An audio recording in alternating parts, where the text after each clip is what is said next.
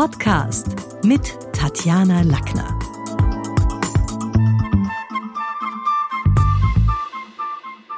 Viele haben mir E-Mails geschrieben zum Thema Kränkungen. Ich habe hier eins von der Claudia, die schreibt: Ich habe mich in der letzten Zeit extrem oft mit einer Mitarbeiterin gezofft und ich habe das Gefühl, sie ist gemein mir gegenüber. Der Herbert schreibt hier auch, seit seiner Scheidung hat er immer wieder mit Kränkungen zu tun. Ich habe mir gedacht, okay, ich beleuchte es mir aus der Kommunikation, denn Worte und Taten sind Waffen. Und viele von uns kennen natürlich den gemeinen Schmerz, wenn uns die Kehle zugeschnürt wird und wir kaum noch Luft bekommen und wenn es dabei auch im Ego sticht. Also manche Menschen, das will ich schon auch sagen, werden durch Kränkungen, die über einen längeren Zeitraum gehen, krank. Und deswegen halte ich es für wichtig, mal die 7 klassischen Auslöser in der Kommunikation zu beleuchten. Erstens der Gesichtsverlust. Also Beispiel. Eine Mitarbeiterin hat sich bereits auf die bevorstehende Dienstreise gefreut. Es ist ihre erste. Und sie hat sich extra für dieses Come-Together und die neue Sales-Crew einen schicken dunkelblauen Hosenanzug gekauft. Jetzt wartet sie eigentlich nur noch auf die Flugtickets und fragt deshalb lieber mal in der Buchungsabteilung des eigenen Unternehmens nach. Dort erfährt sie: Frau Karl, wir haben die Tickets auf Ihre Kollegin ausgestellt nach dem Mail letzten Freitag vom Chef. Also Karl, unsere Frau Karl aus dem Beispiel, fällt natürlich aus allen Wolken, ruft bei ihrem Chef an und der erklärt ihr lapidar: Ja, das wurde in letzter Minute umentschieden. Ich meine, wer uns bei den Kollegen im Außendienst vertritt, ist doch egal. Hauptsache, ein Repräsentant ist vor Ort und ihre Kollegin eignet sich dafür eigentlich ganz gut. Das ist ein klassischer Gesichtsverlust und eine Kränkung, wo die Kommunikation nicht gut gelaufen ist, vielleicht tatsächlich ganz harmlos und gar nicht gegen die Frau Karl gerichtet, aber definitiv was, wo sie vor sich, vor Freunden, denen sie vielleicht auch schon erzählt hat, vor der Buchungsabteilung, dem Chef und auf jeden Fall der Kollegin das Gesicht verloren hat und was in der Kommunikation nicht super gelaufen ist. Das Zweite, was sehr häufig zu Kränkungen führt, ist der Statuskampf. Also sobald Menschen zusammenkommen, der Mensch lebt im Komparativ, wird gemessen, dass sich die Balken biegen. Wer ist die Schönste im ganzen Land? Wer ist der Schnellste? Wer ist der Älteste eines Stammes, der Weiseste? Und da geht es natürlich in der heutigen Zeit nicht mehr darum, wer im Stamm der Älteste ist, sondern wer hat das vollere Konto, das bessere Leben, die erfolgreicheren Kinder oder das leichtere Schicksal. Gerade Haben-Elemente werden hier sehr gerne genommen, um zu messen, also Geld haben, eine Yacht haben, Einfluss haben.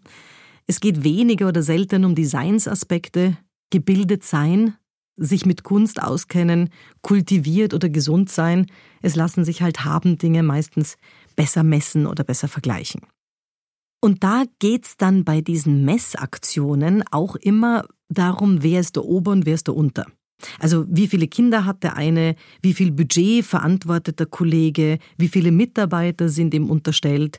Und das hört man zum Teil sogar, wenn Menschen sich unterhalten, was dann kein netter Business-Smalltalk ist.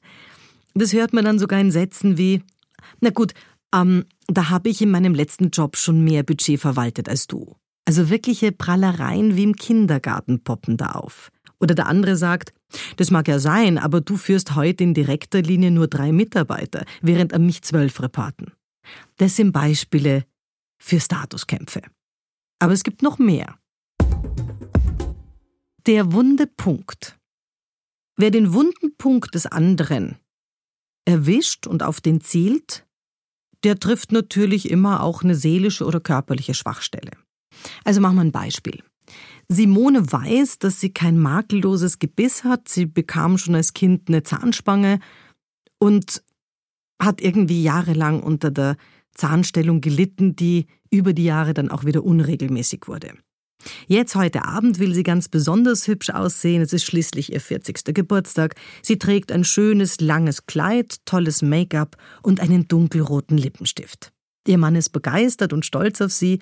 Und unter den Gästen befindet sich aber auch Simones missgünstige Schwägerin, die da flötet: Hübsch, hübsch, liebes Geburtstagskind. Nur der Lippenstift tut dir wirklich keinen Gefallen. Der lässt deine Zähne gelb aussehen. Autsch.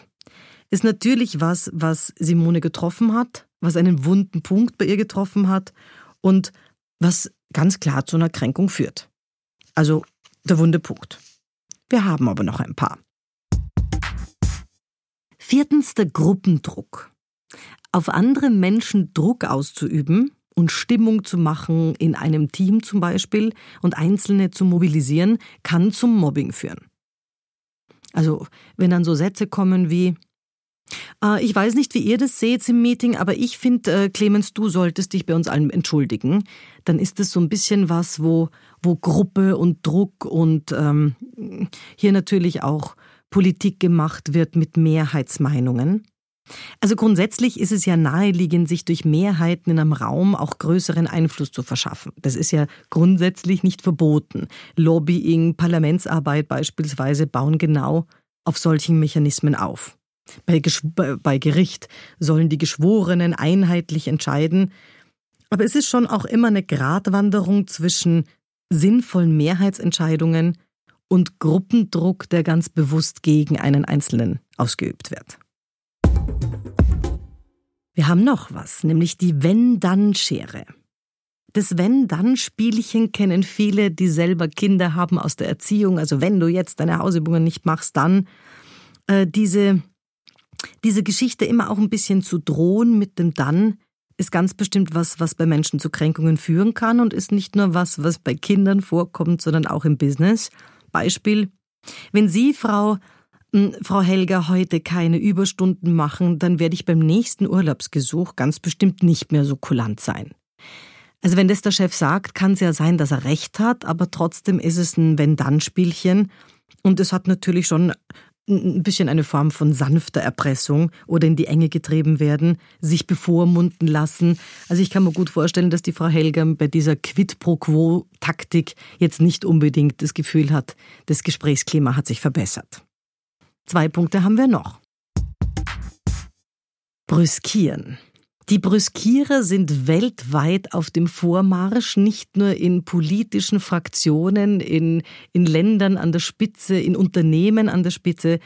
Also wenn Trump zum Beispiel gesagt hat, der Raketenmann ist auf einer Selbstmordmission und damit Nordkoreas Chef gemeint hat und mit einem Angriff gedroht hat, dann ist es natürlich die Hochkonjunktur des Brüskierens, was viele internationale Beobachter dann wieder besorgt hat und was die dann wieder natürlich kommentiert haben. Also so den Vorwand zu geben, Tacheles zu reden und ganz absichtlich andere zu diffamieren, ist was gerade in Meetings, ja bedauerlicherweise kommen die Brüskierer durch, aber was natürlich immer wieder zu Kränkungen führt, wenn so die scharfe Zunge, ja, andere Seelen verletzt und die Kurzschlusshandlungen dann darauf folgen. Und der letzte Punkt ist die Herabwürdigung. Das haben wir Menschen natürlich auch nicht gern, wenn wir öffentlich bloßgestellt werden. Es ist eine Situation, die uns peinlich ist. Herabwürdigungen sind sehr nahe, auch am Gesichtsverlust, den wir als ersten Punkt hatten, und trotzdem ein bisschen anders und gehört natürlich auch zur Hitparade von Best of Böse. Also, wen anderen vor Dritten zu tadeln, und irgendwie klar zu machen, so darf ich mit dem reden, weil ich sein Chef bin oder weil ich ranghöher bin, ist was. Ja, suffisante Witzeleien bei der Firmenfeier haben schon oft Kränkungen ausgelöst. Wenn jemand sagt, na, liebe Frau Magister, wenn Sie weiterhin die Zügel so schleifen lassen, dann werden Ihnen die Mitarbeiter auf der Nase herumtanzen. So was coram publico ist ganz bestimmt nicht was, wo die Frau Magister sich jetzt besser fühlt oder das Gefühl hat, sie hat einen ganz tollen Chef, der sensibel Dinge klärt. Bei Kränkungen kommen häufig mehrere unserer Auslöser zum Einsatz. Also sehr oft sind Statuskämpfe gepaart mit wunden Punkten. Und auch in Peer-Groups oder unter Geschwistern merkt man natürlich, in welche Richtung wird gerade gezielt. Und ich kann auch deswegen gut verstehen, warum Kränkungen ein Thema waren für viele. Ich arbeite seit mehr als 25 Jahren mit Stimmen und analysiere Sprachmuster von Menschen. Und bei einigen fällt mir auf, dass tiefsitzende Kränkungen mittlerweile sogar auch ein bisschen was im Rededuktus verändert haben. Also bei einigen ist es sogar deutlich hörbar, dass sie hier eine Kränkung immer noch nicht aufgelöst haben. Klare Anzeichen dafür sind vorauseilende Rechtfertigung. Also jemand, der sich selber ins Wort fällt und dann sagt, ich sage das ja jetzt nur weil, oder wir sollten bei diesem Projekt, also ich möchte es nur zu bedenken geben, jemand, der sich schon vorweg rechtfertigt, weil er jetzt gleich was sagen will, ist natürlich ein Thema. Mein Coaching-Tipp: Selbstreflexion hilft immer. Bedeutet, sich mal zu überlegen, worüber kränke ich mich eigentlich aktuell? Geht es da eher um den Job, ums Lebensdesign? Und wer hat sie in ihrem Leben am häufigsten verletzt? Auch eine Frage, die eine Gedankenhausübung für heute ist. Das war's für heute. Besuchen Sie mich doch in der Schule des Sprechens in Wien. Auf Facebook, LinkedIn, Xing, unter sprechen.com oder auf meinem Blog sprechen.com/blog.